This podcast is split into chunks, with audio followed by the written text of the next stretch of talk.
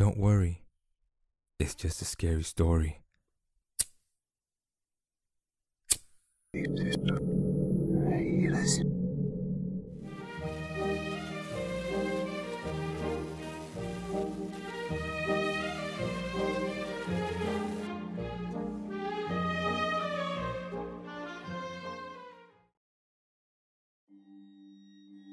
I was 13 years old when I stopped trick or treating.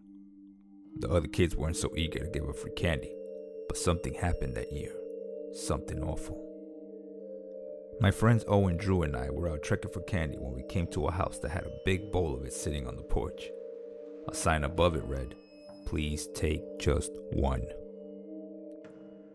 We joked about swiping it all, but Owen and Drew only took a few each, enough to make them feel like badass kids. I'd always been afraid to take more than one because I was intimidated by authority. Sure, it was just a sign, and it usually meant that the owner wasn't home. But I was a timid kid who always did what he was told. Owen and Drew explained how the house did the same thing every year and that people rarely saw the guy who lived there. They dared me to do what they were too chicken to do, so I decided to see what it felt like to do something naughty. We looked around to make sure no one was watching, and I poured the contents of the bowl into my bag. The three of us ran down the street laughing and shoving each other. Part of me expected someone to chase after us. In hindsight, I was right to be concerned. At Owen's house, we dumped out and sorted all of our yummy treasures. I tried to offer him and Drew some of the contraband candy, but they refused. I remember Owen saying, That's all you, dude. And Drew shouting, I don't want your tainted treats. Granted, they weren't entirely serious, but I was annoyed that they weren't sharing in the responsibility. Enough to go home instead of sleeping over. That night, I was torn from a sugar filled dream by a hand over my mouth and a knife to my neck. The skin was rough and the blade was ice cold.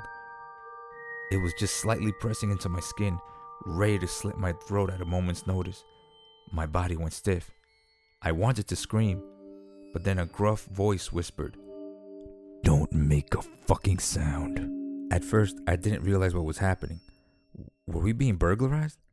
Then I got my answer. Can't you read, you little shit? The sign said just one. Just fucking one. I- will never forget those words and the sickening smell of his breath. He went on to explain how every year he would catch kids taking two or three pieces of candy, which always infuriated him. It wasn't until I took the entire bowl that he finally snapped. Why did I do something so stupid? I was terrified and humiliated at the same time. You like candy, you little shit? He asked me. So I shook my head as much as I could despite his hand pressing up against my face. He then removed it, still holding the knife to my neck, and proceeded to shove unwrapped candy into my mouth. I tried to inhale, but I couldn't help it. I could feel things pushing against the back of my throat as I whimpered and drooled. I started to gag, but he put his hand back over my mouth so I wouldn't cough anything up. I truly believed I was going to die, and I feared for my friends as well. My short life flashed before my eyes. All I could think in that moment was, how could an adult hate children so much? Everything I presumed about them was suddenly a lie. They weren't infallible, and their authority wasn't always law. Fine, so I took all these guys' candy. Did I really deserve to die? As I contemplated this for the first time, expecting to suffocate to death, my father rushed into the room, grabbed my metal desk chair, and beat the living daylights out of this guy. I never loved my dad so much as I did that night. I'm an adult now, and I live alone in a nice house on a quiet street with a lot of kids. Every Halloween, I leave a basket on the front stoop full of candy with a sign that reads, Take as many as you want.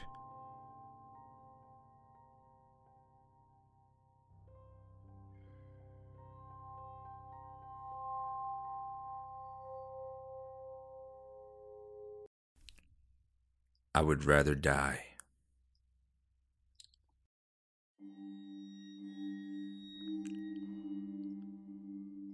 In Beijing, China, there were two high school students, a boy and a girl, who really liked each other. They both worked hard at their studies because they wanted to succeed in life. They would always help each other with their homework, and they spent so much time together, and they eventually started having feelings for each other. Soon, they became boyfriend and girlfriend. When they graduated, the boy went to Nanjing University and the girl went to Beijing University. They kept in touch and maintained their relationship. They plan to get married when they finish college and have children.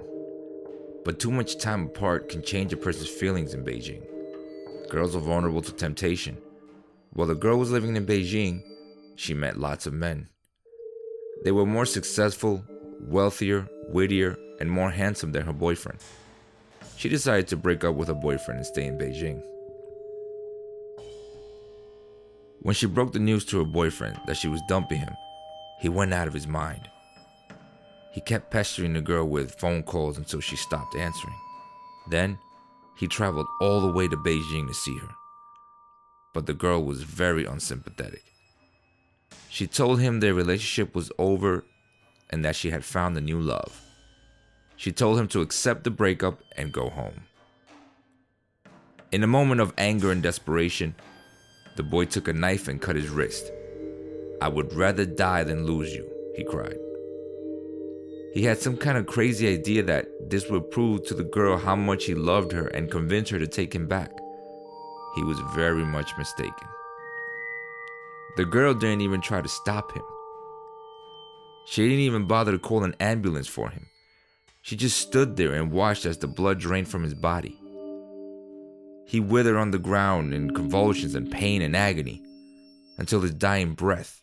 He stared at the girl, hoping she would agree to take him back. When he was dead, she called the police and they came to take his body away. She didn't even bother to attend his funeral. Shortly afterwards, the girl discovered she was pregnant. Nine months later, she gave birth to a little boy. Before long, she was fed up with being a mother. Taking care of a child was just too much work and it was affecting her social life. When men found out she had a child, they didn't want to date her. Eventually, she decided to give the little boy to her mother so that she could raise him. She didn't like her baby much, so it wasn't a difficult decision to make, and she found her life was much more fun without him. However, her mother insisted that she visit the boy one weekend per month. One night, the girl drove to her mother's house to visit her son. She only planned to stay an hour or so, and then she would head back to Beijing to spend the evening with her new boyfriend. When she got to her mother's house, she saw the boy was sitting in the front garden. She noticed there was something odd about him. When she looked closer, she suddenly realized that he was slicing his wrist with a knife and sucking the blood. The girl freaked out. She ran over and told him to stop. The little boy stared at her intently. That look was familiar. She recognized that stare. Suddenly, the child pounced on her and slit her throat with the knife. I would rather see you die than lose you, he cried.